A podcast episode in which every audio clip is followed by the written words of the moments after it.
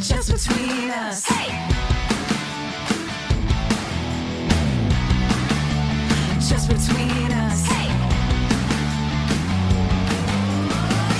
Hello! I'm Allison Raskin. I'm a writer, director, and non bra wearer. I'll wear a bralette, but that's it. Hi, I'm Gabby Dunn. I'm a writer, bicon, bisexual icon, wink, and I don't like those inflatable dinosaur costumes that everyone wears. What do you mean? What? Do you know? Do you know what I'm talking about? No. Oh, they're like, they're like really popular. They're like for, wait, for Halloween or for real life? for Halloween, but also Oh, like God. no, not just for Halloween. Like people, I've seen people wear them like to be funny. Okay, so but it's not just like a weird outfit some people wear during the day.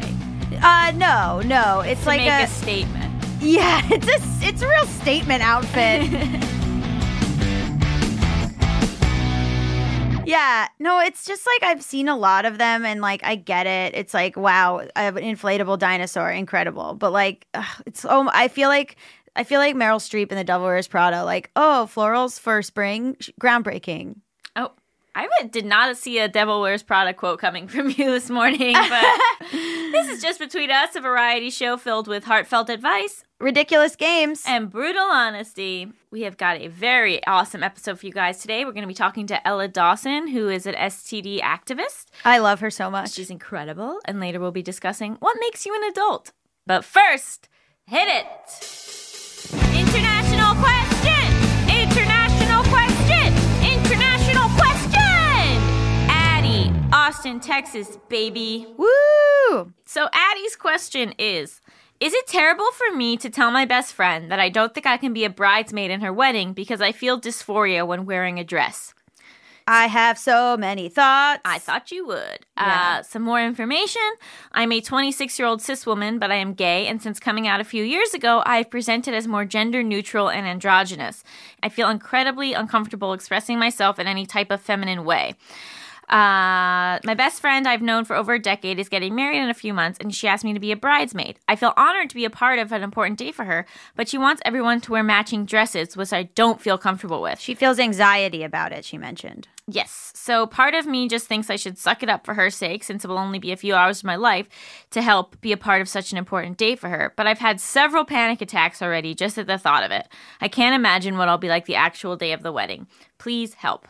Okay, so there's a spot between not being in the wedding and wearing a dress, which is just asking to wear a suit.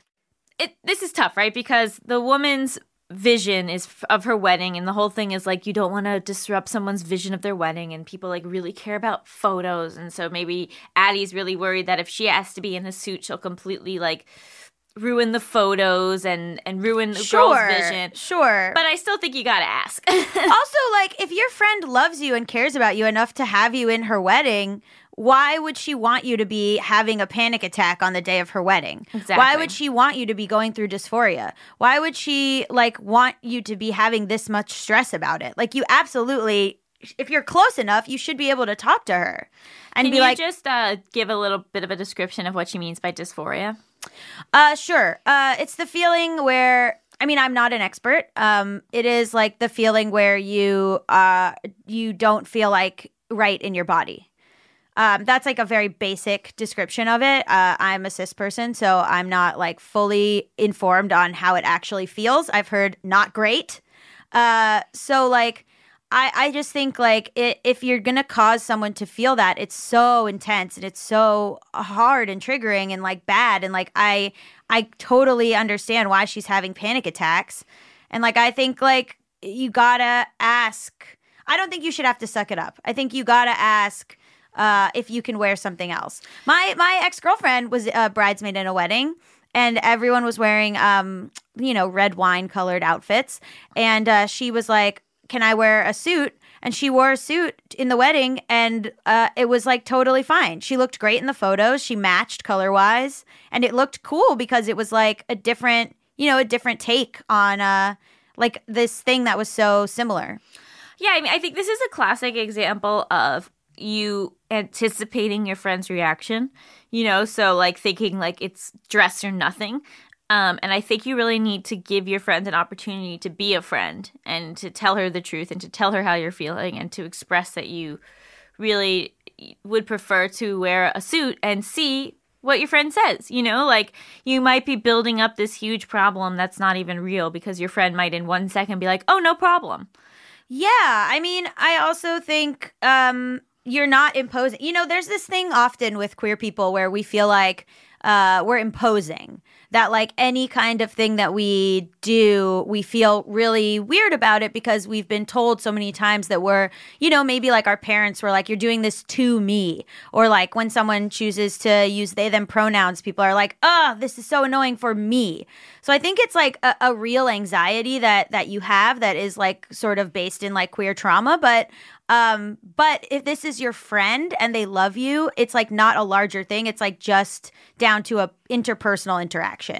And if, let's say, worst case scenario, your friend is like, no, I'm really sorry, I need everyone to address this, then guess what? You just won't be a bridesmaid. Do you know what I mean? Yeah. Like to me, to me, if this person won't give you that allowance and like won't like make an exception for you because of like dysphoria and severe anxiety, then like honestly, you don't need to show up for her on her wedding day. You don't need to be her bridesmaid. Yeah, that's fucking that's so shitty. Also, I'd love to give my favorite piece of advice, which is reverse the roles. And if your best friend was freaking out and having panic attacks and so distressed about something involving your wedding, don't wouldn't you want them to tell you? So that so that you could just be like, "Oh my god, forget it." or like, Yeah. "No, we'll figure this out." Like, you know, I think sometimes we don't give our friends the benefit of the doubt that they like want to know that you're upset so that they can like solve the problem. Yeah, absolutely. I also think it's an interesting thing where you don't feel comfortable bringing that up to her. Yeah, why? And so that makes me bummed out. And I think that like like we just have been saying, you know, getting used to voicing how you feel, I think is just going to behoove you so much in your life in general. Yeah, because you're look, you're starting this journey, and I think you're gonna have to speak up for yourself all the time. It it sucks, but like that's the thing with people who don't conform to gender is you're gonna have to speak up for yourself or judge when to speak up for yourself all the fucking time, and it's like really. Uh, you know, like it's shitty. I have friends who are like, do I say something to my doctor who's misgendering me? Do I say something, you know, to the barista? Do I say something to like you? Ha- it's like you just have to kind of build up the muscle of speaking up for yourself. I think. And like this isn't similar. I mean, this is vaguely related, but like with my OCD stuff, like Yeah, do you say something or not? Right. And I I've in the last few years I've started saying stuff. And mm-hmm. like I'll just be like, "Sorry, can I clean this quickly?" or "Sorry, I'm not comfortable here." Or like what and I'll just be like, "I have OCD." And then it's like people can do with that what they will. Yeah. but I'm not I'm not both freaking out and keeping it to myself. You know, mm-hmm. and like when you mm-hmm. compound those two things, it's so much worse. Mm-hmm. Or even just being able to say, I'm feeling uncomfortable can like help alleviate the situation. Mm-hmm. So let's say you go to your friend and your friend is like, "Ugh, my my mom thinks that's weird," or like, you know, the photographer thinks that's going to be weird. Then you just say, "Okay, well then, you know, I'm I'm happy to like come get ready with you and like mm-hmm. do all the bridesmaid stuff, but if you don't want me in the photos or if you don't want me to walk down the aisle, that's fine." Yeah, you have to be prepared to not. To not do it and also do it. like fucking put that on your friends to have to tell you no Yeah. versus you having to like be Suck up. uncomfortable with who you are and how you present yourself. Yeah. Let's I- make her make the hard decision. Yeah, truly. Cuz you're not do you're not doing anything wrong by being who you are. And I think a lot of times queer people feel that way. Also, there's nothing I love more than a lady in a suit. Right? Ah, incredible. Well, if you want to submit your international questions, send it to justbetweenuspod at gmail.com. That's justbetweenuspod at gmail.com. Stay tuned after the break. We'll be talking all about herpes. Just between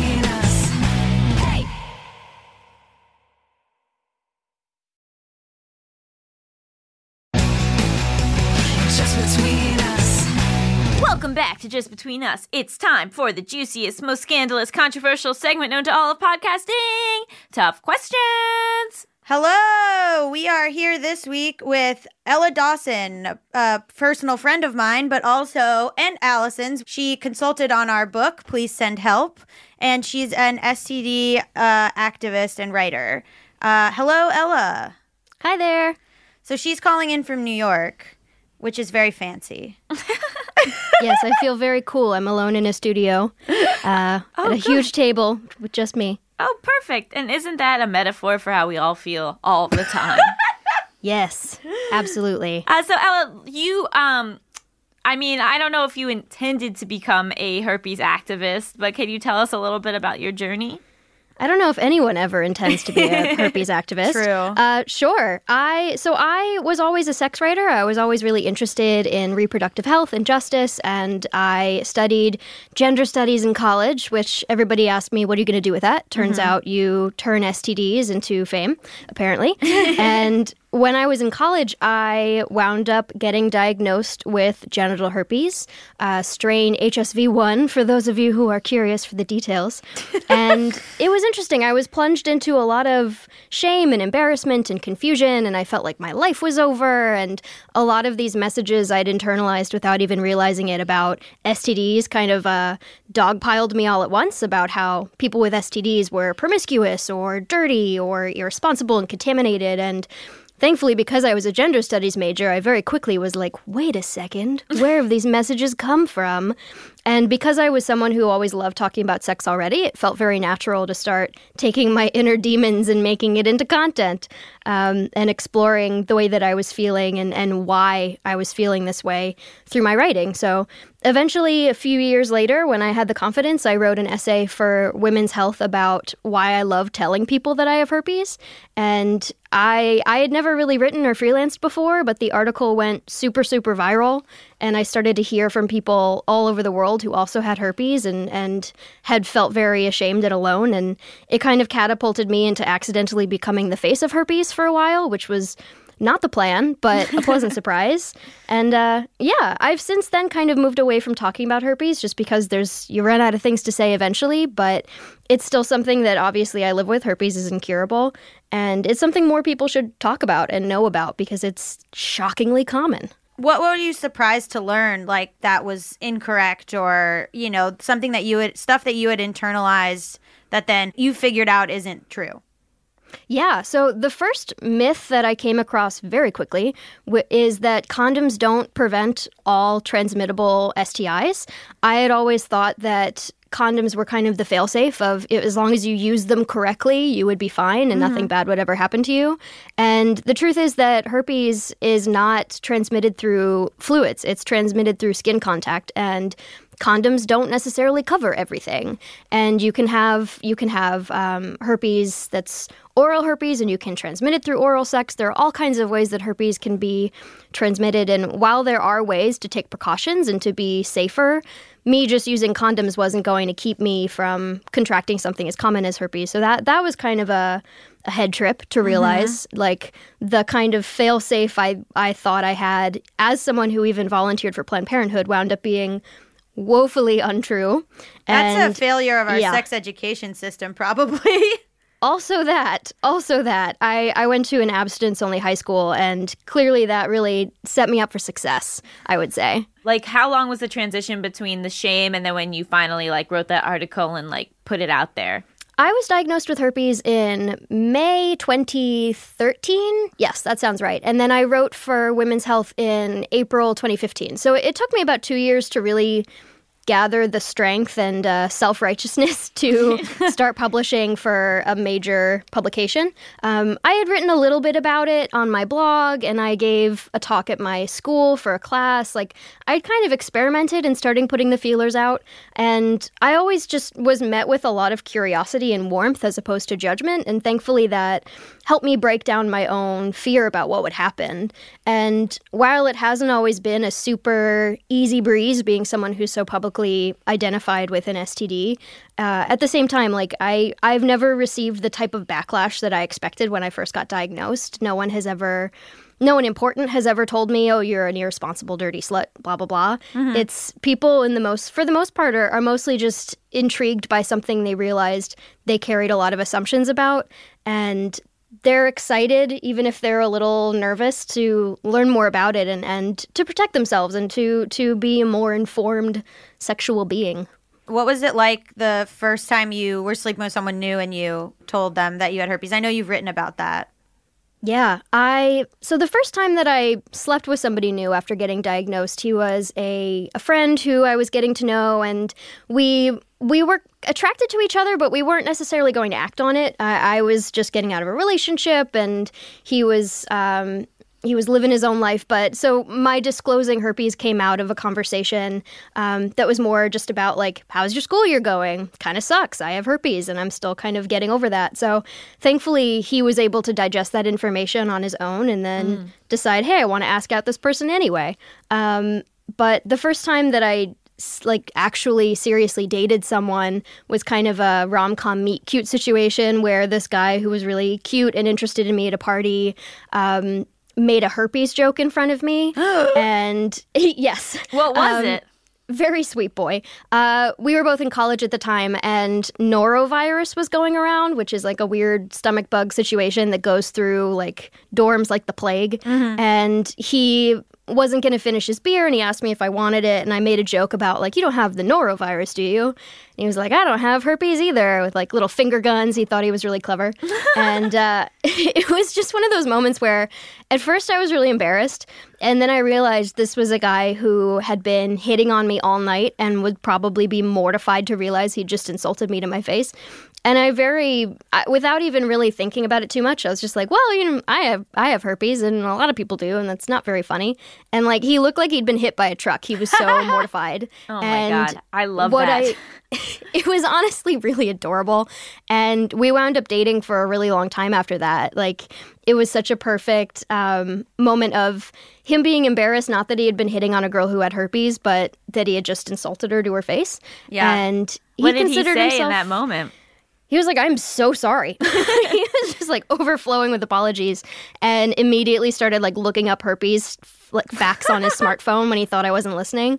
Um, so I was lucky that I had a lot of like really rewarding and adorable disclosures up front uh, where I wasn't really rejected. I had one or two, but for the most part, I, I was pleasantly surprised by how kind people are when they're faced by something like this. Everyone has baggage. I think there's something to having an actual face to this like scary thing that you hear about, and you're like, oh, well, she seems fine, you know, Yeah. or like Yeah. just like it feels like this thing that like happens to other people, but like as with like all things, it's like the moment you like meet someone who's going through that, you're like, oh, it's not that big of a deal, or this is so much closer to me than I thought it would be. Yeah. What is like the day to day of of having it, and have you had flare ups, and what has that been like? There are two major strains of herpes, but the way that herpes impacts your body varies a lot from person to person. So I can only speak from my own experiences. Um, I have HSV1, which is usually associated with oral herpes, but can be genital, which it is in my case. Um, I've had. I think three outbreaks since I was since I received it, since I was gifted it six years ago. Um, and for me, I had the first initial outbreak after it was transmitted to me, which like which sucked. Like I'm not going to glamorize having herpes. Like it did it did suck. I had a lot of sores that were painful and um, and you tend to have like feverish symptoms for your first outbreak. So you're fatigued, you're you're running hot, you're very cranky, and you're dealing with the psychological impact as well. So that first outbreak lasted about a week, and um, Did you know what not- it was when it started happening, or so I I'm one of those weirdos that love the doctor and I immediately went to the student health clinic. So I had maybe 2 hours of being like maybe I just cut myself while shaving in eight mm-hmm. different places, but the the nurse practitioner very quickly was like this is herpes. It's fine. We diagnose people with this every day at this school oh, because good for everyone here has a lot of sex. Yeah, she was amazing. Some people have really traumatic experiences getting diagnosed because there's a lot of stigma even within the medical profession. But the nurse practitioners at my college were so like, you have to be pretty liberal to work at a university like the one I went to. Wesleyan is one of the more like wacko lefty progressive schools. And she very quickly was like, This is herpes. You're going to be fine. Here are a bunch of pamphlets. Here's how to talk about it with your partner. Do you want to go talk to the therapist upstairs? Like, she was great. Yeah, so that that first outbreak lasted about a week. They put me on Valtrex, which is the uh, most common herpes medication, um, and that helped suppress it in my immune system. And I took some Tylenol for pain, and then it went away, and I didn't have another outbreak for two years. Um, it just it wasn't relevant to my daily life. Um, and then my second and third outbreaks were just triggered by stress. They were moments where I was either traveling for work or I was having just a lot of stress in general, actually both related to work. Yeah. and those were moments where my body was just like, we can't keep up with what's going on in your life right now, so you're gonna have a few sores. Yeah, and it's like when you get the flu when you're Yes. traveling for work and you're like, well, exactly. Well, so um, but day to day, were you on medication or no? I did take Valtrex as a suppressive medication for a while, which is just like one daily pill to help prevent the risk of outbreaks and also lessens the risk of transmitting to your partner. For me, that was more of like, um, it was something that my partner wanted me to go on because he was a little nervous about his own status, which I respected. And uh, so it, it, it gave us peace of mind. Um, it's also possible to transmit herpes when you're not having an outbreak. It's something called asymptomatic viral shedding, which is when, for some reason, the virus is active in your body and you're not having an outbreak, but it's possible to transmit. Um, and that, to me, is kind of like the boogeyman of herpes. It's something like less than 10% of the time, but when you're on a suppressive medication, it can bring it down to maybe 1% or 2% risk of transmitting. So I, I have gone on Valtrex for some periods of time before. Uh, I found that it just really messed with my appetite, so I stopped taking it. And now I, I don't take anything for it. Um, my partner is very chill about herpes, and, and we we talk about it. He's fully informed and consenting to it, and for him, it's just not not a risk that he's very worried about. Um, he also he's he's a little older than I am, and I feel like by the time you reach that age, you've just if you were going to get herpes, you would have gotten it by now. Is that true? just- Are some yeah. people more like susceptible to it than others, like just based on your immunities? I, if you have a compromised immune system, it can be more likely for you to for you to uh, contract herpes. Uh, in his case, it's more just like the older you are, the more likely you are to have already encountered it in some form. And herpes also can be transmitted through families. Like a lot of people get Yeah. it when they're little kids because their aunt kissed them on the mouth when they had a cold sore or something like that. So um, I've I've had a lot of partners who have just been like, "Hey, I, I I might already have it and just be asymptomatic. I'm not that worried about it, and also you're cute." So Yeah. it hasn't really it's it's comical. Like I forget I have herpes a lot of the time, except for the fact that people still think of me as the herpes girl. And that's always a funny moment of cognitive dissonance of like, wow, this actually is quite irrelevant, but this is the uh the flag I've planted. So Have you ever This is who I regretted going public with it? I've had moments. Like I think anytime you make uh, an irreversible life decision, you're gonna have moments of doubt. But Yeah. for the most part, I- don't regret it just because it hasn't closed any doors that I would have wanted open for me. Right. I the odds of me fitting in at like a super corporate conservative office were never very high. So if if somebody's not going to hire me, if someone's not going to date me, if someone's going to judge me for being open about having herpes, they probably wouldn't have been in my life anyway. Um, before I received herpes, I was already writing erotica and was super interested in feminism and ran my university's sex magazine. Like that ship had sailed. So Yeah. I really it's it's not really something I regret just because it's in the big picture of who I am. It's it's just one more thing on top of oth- another a lot of other little things. Do most people take daily medication? Or have you found that a lot of people have those side effects and, and choose not to? I'm not really sure what the stats are. Um, I think that it's a very individual decision of is this something that you want to take for your peace of mind? Do you have frequent outbreaks where Valtrex can help can really help you and make a difference in your life? Um, I, I think that it it does really vary. For me, I have such a chill relationship with herpes because of my body um, fighting it off or whatever it might be. I really don't understand science, I'll be honest. Um, it's just not something that I need, but I think it depends. I think people are more likely to go on it. This is my own suspicion when they've been more recently diagnosed because they're still they're still afraid and they haven't really learned how it works in their body yet. Like I now know my triggers. My triggers for outbreaks are extreme stress or travel. So I'll sometimes take Valtrex just for a few weeks around big business trips, uh, particularly international travel where I'm not sleeping as well. Yeah. Um, and that's enough for me. So I, I think that everyone can find their own rhythm, and especially when talking to their doctors, if they have a good doctor, they can can be honest with, makes a huge difference too. What are some of the like stories that came in after you disclosed? Like what what were the ones that really struck you? Oh man, um, I hear a lot from teenage girls, um, particularly since I joined Instagram. I hear a lot from teenage girls too, um, but I find that teenage girls who are diagnosed or women in their 20s have they get hit by so many different levels of shame when they get diagnosed because it's not just oh i have this really stigmatized std it's also what does this mean about me as as am I a slut now? Like you get hit by the slut shaming too um, when you get diagnosed, and I think that teenage girls are so taught that their value is in their bodies that when you are diagnosed with an incurable infection of some kind, that really messes with you.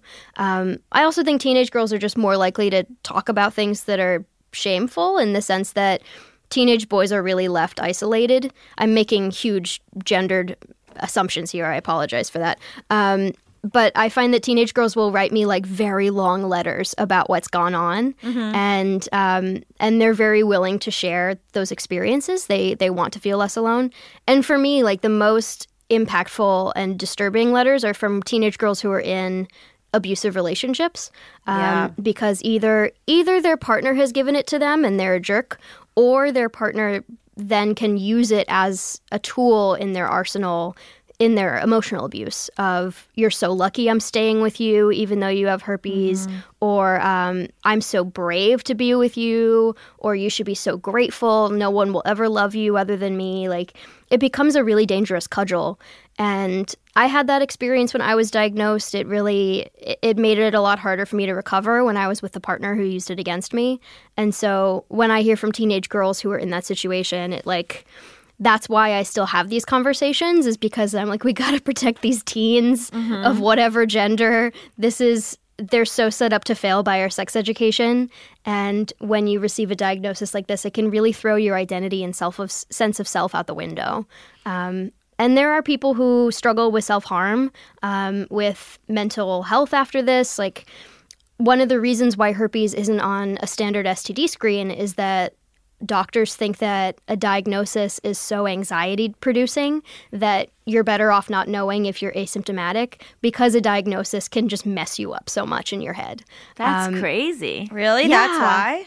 It's part of the reason. Yeah, there are a few different reasons. They there it's pretty common for people to get false positives, which is not ideal. Herpes testing is kind of weird because they have to detect antibodies in your blood, and it's also a fairly expensive test. You don't just pee in a cup. But one of the reasons is just that it's it's upsetting. It's unnecessarily upsetting for patients if you're asymptomatic and you're probably never going to have an outbreak to suddenly receive this diagnosis is too disruptive to your life. Um, and I have mixed feelings about that because I think that everyone should be informed about their bodies. But as somebody who struggles with anxiety, depression, I also totally get it at the same time. Yeah. So it's complicated. So you said that when you found out you were in a relationship with someone, and how did that go?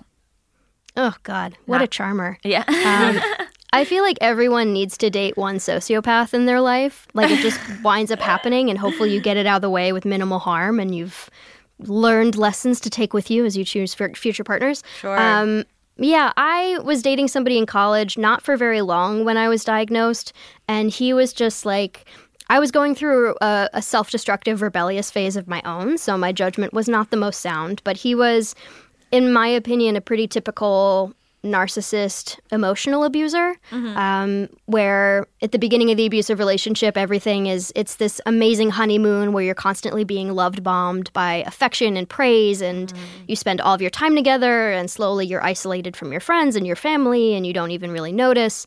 And I think I'll never know what would have happened if I wasn't diagnosed with herpes.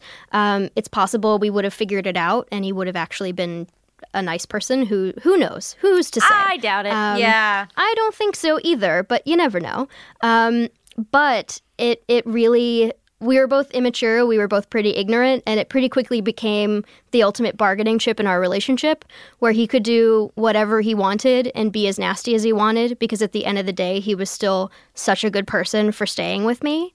And eventually, I realized with the help of a very frank best friend and a lot of research, um, he was he was full of of crap. Like I will never know how I got herpes. It's it's not one of those things you can ever pinpoint, but in retrospect, it's far more likely that he introduced it to the relationship than I did. That's my theory as to what happened, that he probably carried it or had it or I don't know, maybe was lying to himself, I don't know, but and honestly, I don't if he were to have given it to me, that's I'm not upset about that. It's an accident, but the fact that there were slurs introduced to the relationship about what a what a horrible whore I was and how I ruined his life. Like that's what in retrospect I'm like that's unacceptable. There's never a reason for somebody to mistreat you and insult you and berate you no matter who has done what. It's it's never okay.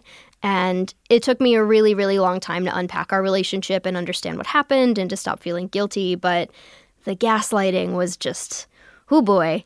Um And that's yeah, really relatable to you saying that that's like the thing that you get written into is people dealing with that in their relationships.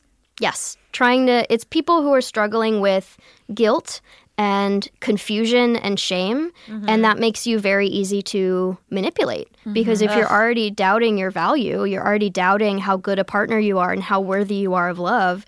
And in walks somebody who's like, hey, you're so lucky to be with me. That's a disaster. And as well as if, if you're not turning to your support groups, your your your family and your friends because you're afraid of being judged and you can't tell the people around you, "Hey, I have herpes."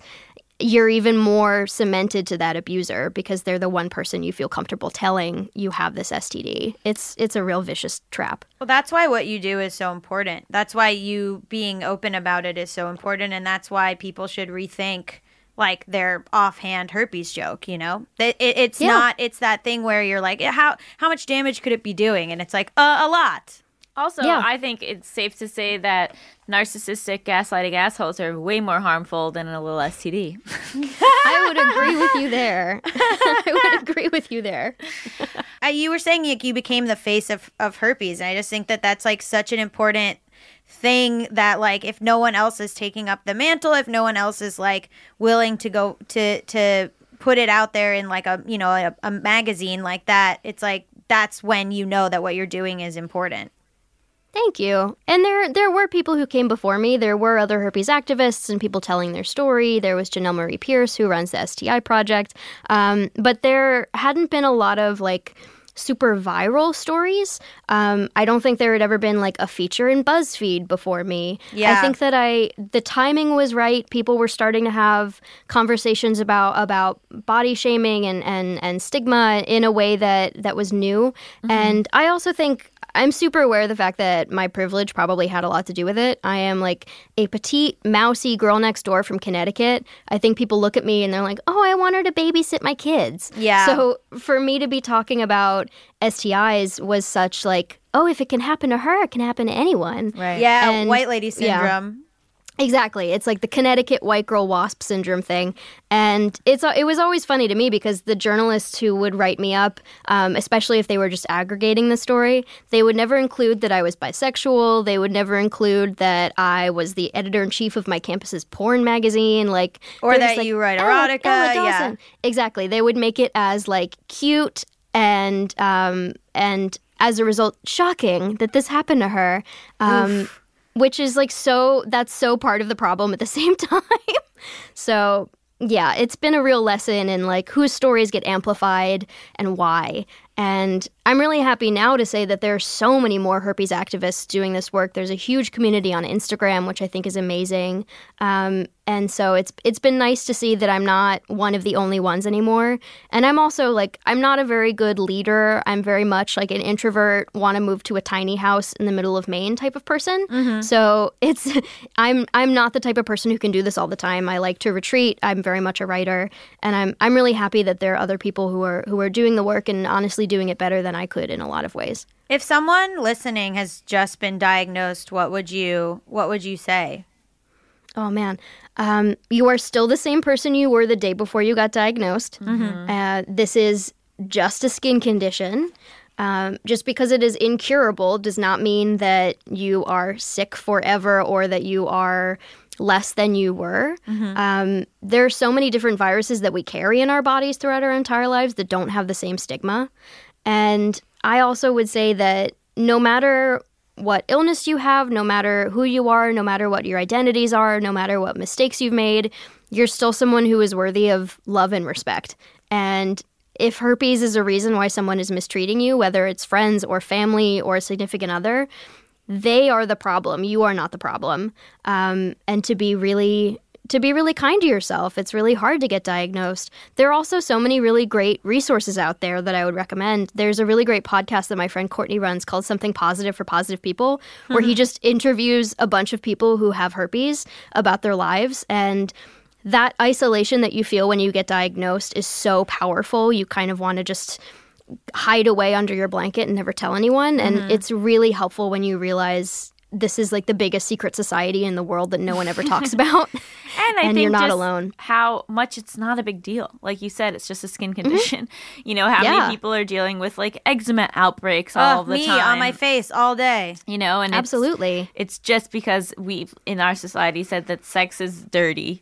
That if Yep. it's somehow passed through that, then it's very bad. But the day to day, like you said, you forget that you even have it. Yeah, absolutely. You don't really know what your relationship with herpes is going to be like at the beginning. It could be something that is largely asymptomatic for the rest of your life. It could be something that's really manageable. It could be something that is more challenging, but that you can definitely manage with medication and, and with certain lifestyle changes. Like, it's going to be okay. I promise. Thank you for bravely bearing your soul and now hypotheticals. Exactly. That's the tone of this show loves to shift. Yay. Uh, so we'll be playing a game where you and Gabby are the contestants. I'll provide you with hypothetical situations. You guys are able to ask as many questions as you want, and then you decide what you would do in that situation. Fantastic. Our first game Would you stay with this cheater? You find out your significant other of five years had sex with your mom. When they tell you. Allison. What? when they tell you about it, they say they only did it to prove that they would still be attracted to you when you're old. Okay, I'm You- I'm not done. I'm They not had done. sex with her when? They, when you were together. Yes, you look just like your mom. Also, your mom was very lonely and they wanted to help. Would you stay with this cheater? Why would your mom do that to you? She was very lonely. Yeah, but then like find someone else. Get on OkCupid. Look, they both thought that they were doing the right thing. There's so there's so many layers to this. And, There and always is. you're welcome to unpack them. Oh my god. First of all, to to make sure that he would still be attracted to you when you're older, there's so much wrong there. First no, of not all. to make sure, just to prove to you, you know, because you were getting to you. worried about aging. oh, oh you boy. were? Yeah, you couldn't How stop generous of talking about him. It. Yeah. Yeah. Wow. My brain is just stuck on how much of a jerk this fictional person is, and I'm I'm still in like the screaming at him processing part of my brain right now. Um, I would not stay with that cheater, and I would also have a very long conversation with my mom about boundaries and respect, and possibly finding a suitable therapist to discuss certain fi- family dynamics and internal fears with. I I'm a hard dump that cheater vote. I think. I don't understand what the mom was doing. The mom Yeah. okay, the mom had a moment of weakness. No one had no one had celebrated her body in years. and you know, it woke something up in her and she's happier than ever. She No. does she does feel bad though. Okay. Well, I'm going to say no, I'm not going to stay with this cheater. And also, I I agree about boundaries with your mom. Love boundaries with your family. That's Yeah, my whole deal important. right now. That'll be good though because once you dump him they get together. And he's your Oh, God. stepdad now? Yeah, he is. I'm not going to that you wedding. should have stayed with that cheater after all. So he could be your husband instead of your stepdad? yeah, What sort of Game of Thrones nonsense is this? hypotheticals? oh my god. So if he's your stepdad, do you ever hook up? Gabby, that's disgusting. Wow, oh, that's what's disgusting. Yes. Wow. Our next game. Are they an alien or just rude? Okay. While at a dinner party, you request a cup of tea, and the host gives you coffee. When you say, Oh, I actually wanted tea, the host says, That is tea. you drink it to be polite, and it is delicious, but it is definitely coffee. Is this person an alien or just rude? I think they're an alien. Why? How do you not know what coffee and tea are? How'd you mix that up? Sometimes it's hard to admit that you don't know the difference between coffee and tea. Maybe the- Wow, what an empathetic person we have here. Or maybe Ella doesn't know the difference. Ella's like, yeah, if you could just explain to me, I mean, not me, uh, the my listener. friend. Uh, this poor alien. Can you explain it to them? I, I mean, I would probably go with alien um, because I don't think that there's malice involved in this. Ah. I think it's unless that's like a high key passive aggressive maneuver. Like that is some alarming and creative gaslighting to say this is coffee. Um, so I'm hoping it's an alien or somebody who just really loves Diet Coke and has never had coffee, which is me. What is your relationship to this person? You just are going to bypass her saying she's never had coffee? I've recently, I'm exaggerating, I've recently become a coffee drinker only in the last year. Oh, but you've had it in your mouth. You know what it tastes like. I have, but I will admit that I, coffee and tea were fairly interchangeable to me. I was like, this is a brown substance. It's hot. I like my drinks cold. This is for someone else. Interesting. Diet Coke is amazing, and if Diet Coke wants to sponsor us, I am open to it. It me is too. the best. They should, yeah. It Eggo is- waffles or Diet Coke are my forever spawn con if they're interested. Eggo waffles. Well, I hate to break it to you guys, but the host of this party doesn't have taste buds. whoa! But don't they know the difference in the look between coffee and tea? Yeah, and they're just fucking with you. Oh, they're just a prankster. Okay, our last game. Mm-hmm. Would you lie or tell the truth? You borrow your roommate's favorite dress and vomit all over it, destroying it completely. You then return home to find that your place has been robbed. Your roommate assumes the robber also took her dress. Would you lie or tell the truth? I would lie. Fully lie. Really? Absolutely. Oh, what a convenient time for me. to be robbed? Yeah. What um what is my relationship to the roommate? You're good friends. Yeah, I would lie. El- Um Ella, Oh my god, I'm so torn. Oh no. Um, throw that shit in a dumpster and lie. I think I would lie too. I don't like what that says about me, but I You think I would? would lie. Oh yeah. Oh yeah. I don't like conflict or confrontation. I, I think I'm just gonna let that robber take that dress. Wow. Right? Well, guess what? She staged the robbery for insurance money and she knows you're lying. Oh my god. I thought you were gonna say they catch the robber, and then the robber's like, "Here's everything back. I did not. What dress? I didn't steal the dress." well, they, in a way, she did catch the robber because she was the robber. Wow. The robber was you the whole time. And you got to get a new roommate now. Ella, do you regret lying? I oh yes. I don't like to get caught doing things wrong. I regret it, but I stand by the decision. Wow. I stand by it. Yep. Thank you so much for playing our game. Where can people find you? You can find me on Twitter and on Instagram as at bros and prose because I write a lot of prose about bros. and you can also find me at elladawson.com. Thank you so much. This was so delightful. Thank you guys for having me on. Stick around after the break. We'll be coming back with topics to talk about how to be an adult. Oh boy.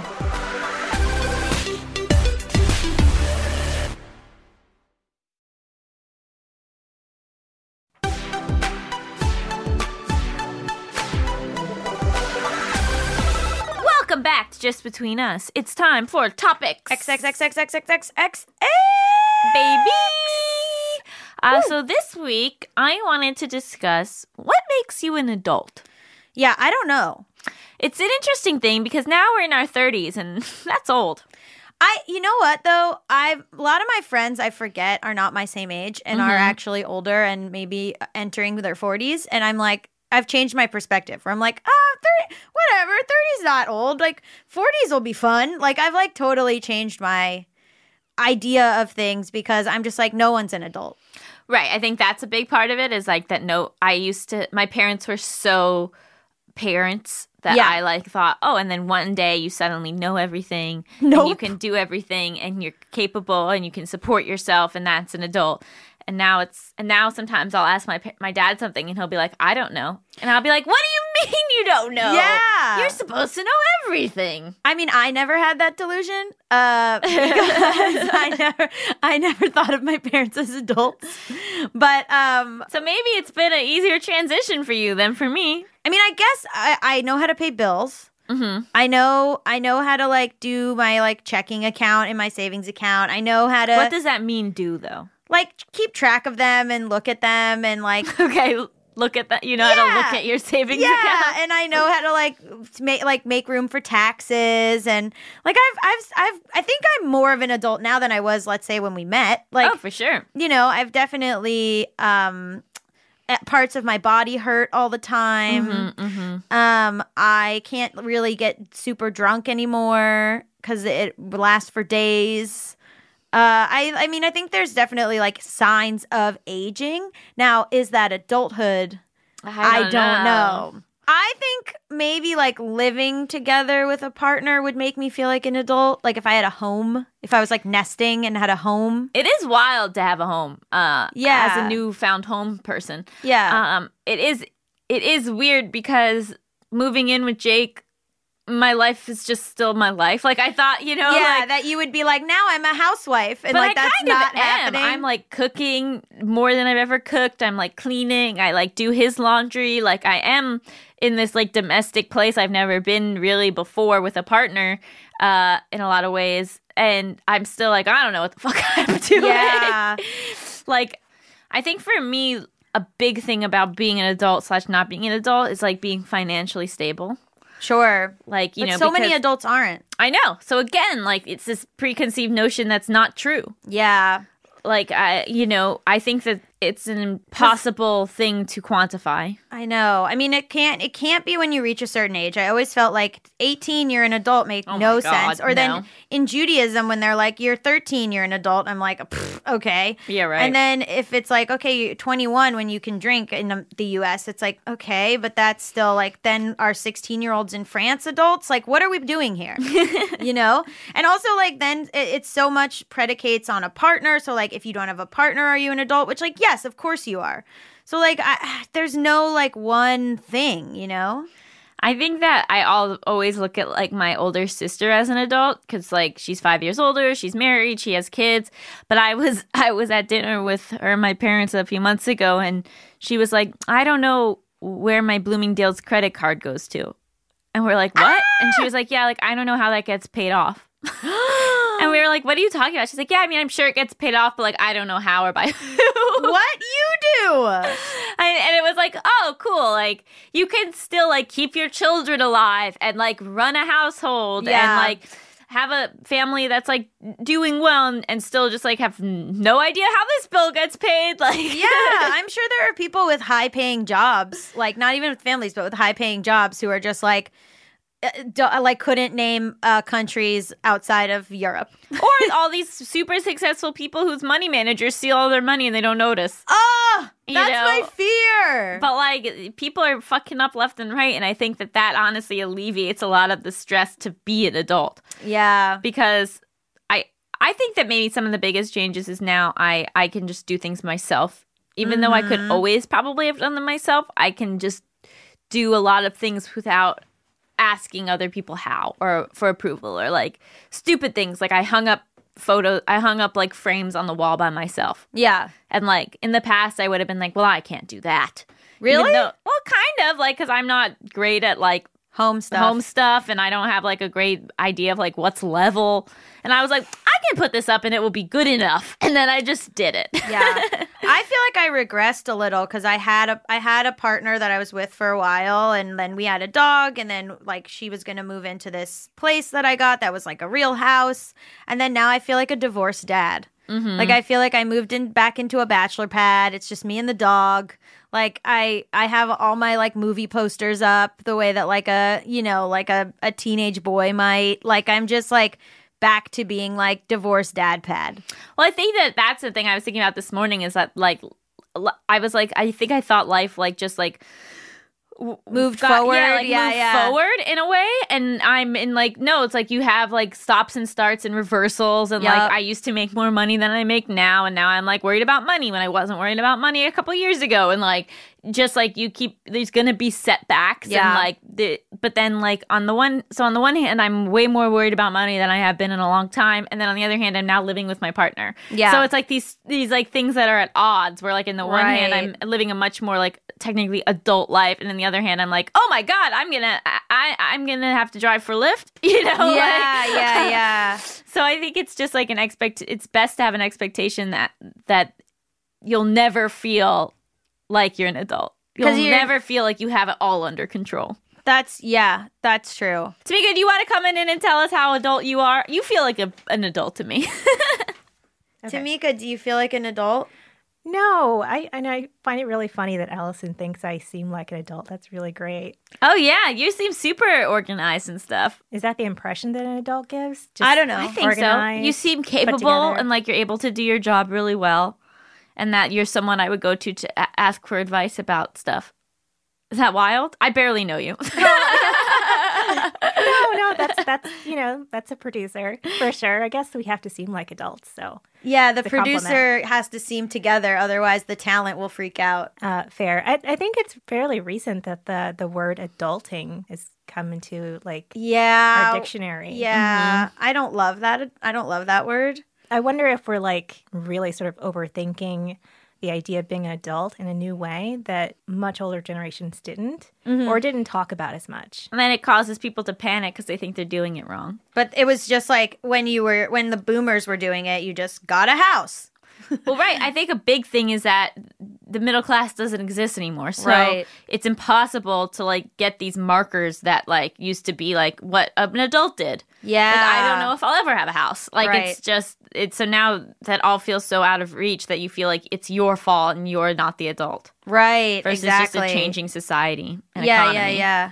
Yeah. And that like maybe even changing of what we what you want. Like Mm-hmm. maybe the the things that you you want are not like the house and kids that past generations wanted.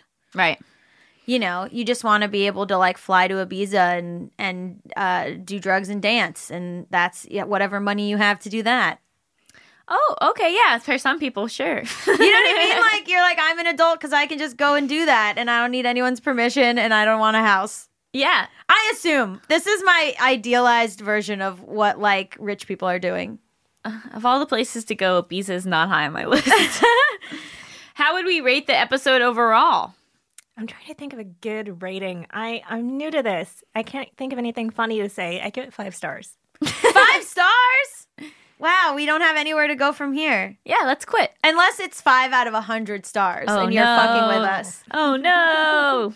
Five out of ten stars. Oh, God damn it, we were so close.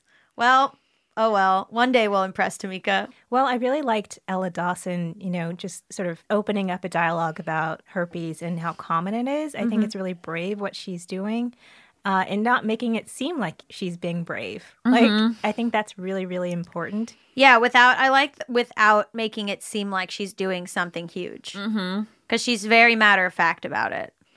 And I thought it was interesting to just learn about more of the day to day of what what it's like to have it and how it is different other people and how stress is a trigger Yeah. and just you know how it behaves like a lot of other kind of chronic illnesses. Absolutely. And also that our sex education uh, is a failure because you think like condoms will prevent everything and it absolutely doesn't. Mm-hmm. And like that, there's this thing of like, oh, probably people are like, she was probably having unprotected sex and that's how it happened, which honestly, like, whatever, don't judge that. But like, the, the, it, you could absolutely be doing everything quote unquote right and it doesn't matter. Exactly. Yeah, I think her calling it a skin condition was a big deal because I've never heard it described that way. And Right. that's what it is. Yeah. Exactly, exactly.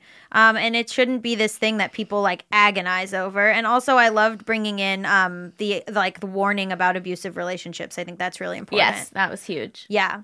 Um, I rate it uh, uh, ten out of ten. Women in suits. Oh yes, I love a woman in a suit. Oh, absolutely. I mean, the have you ever seen Cate Blanchett in a suit? Of course. I'm on the internet. Oh, wow, well, dreamy. What was our funniest part? Dear God, I hope it's something I did. That something you did? Yeah, I need a win. Uh, Your hypothetical about the boyfriend hooking up with the mom. That was pretty funny. That was pretty funny. My favorite hypothetical was uh, uh, lying about the dress. Oh, that was a tough one. It was no, it wasn't because I immediately knew myself and was like, "Oh, absolutely lie, hundred percent lie." I would tell the truth Why? because I like to tell the truth. Ugh. I can't really keep stuff in inside very Oh, well.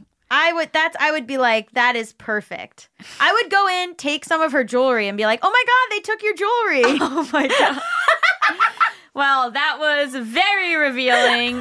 Thank you to Ella Dawson for being our esteemed guest. Just Between Us is hosted by me, Allison Raskin. and me, Gabby Dunn, a thief. Our engineer is Brendan Burns. He also composed our killer theme music. Our producer is Tamika Weatherspoon, and our supervising producer is Josephine Martirana. Our executive producer is Chris Bannon. Just Between Us is a production of Stitcher. Don't steal from me. I'm not going to. You give me your clothes. Not anymore.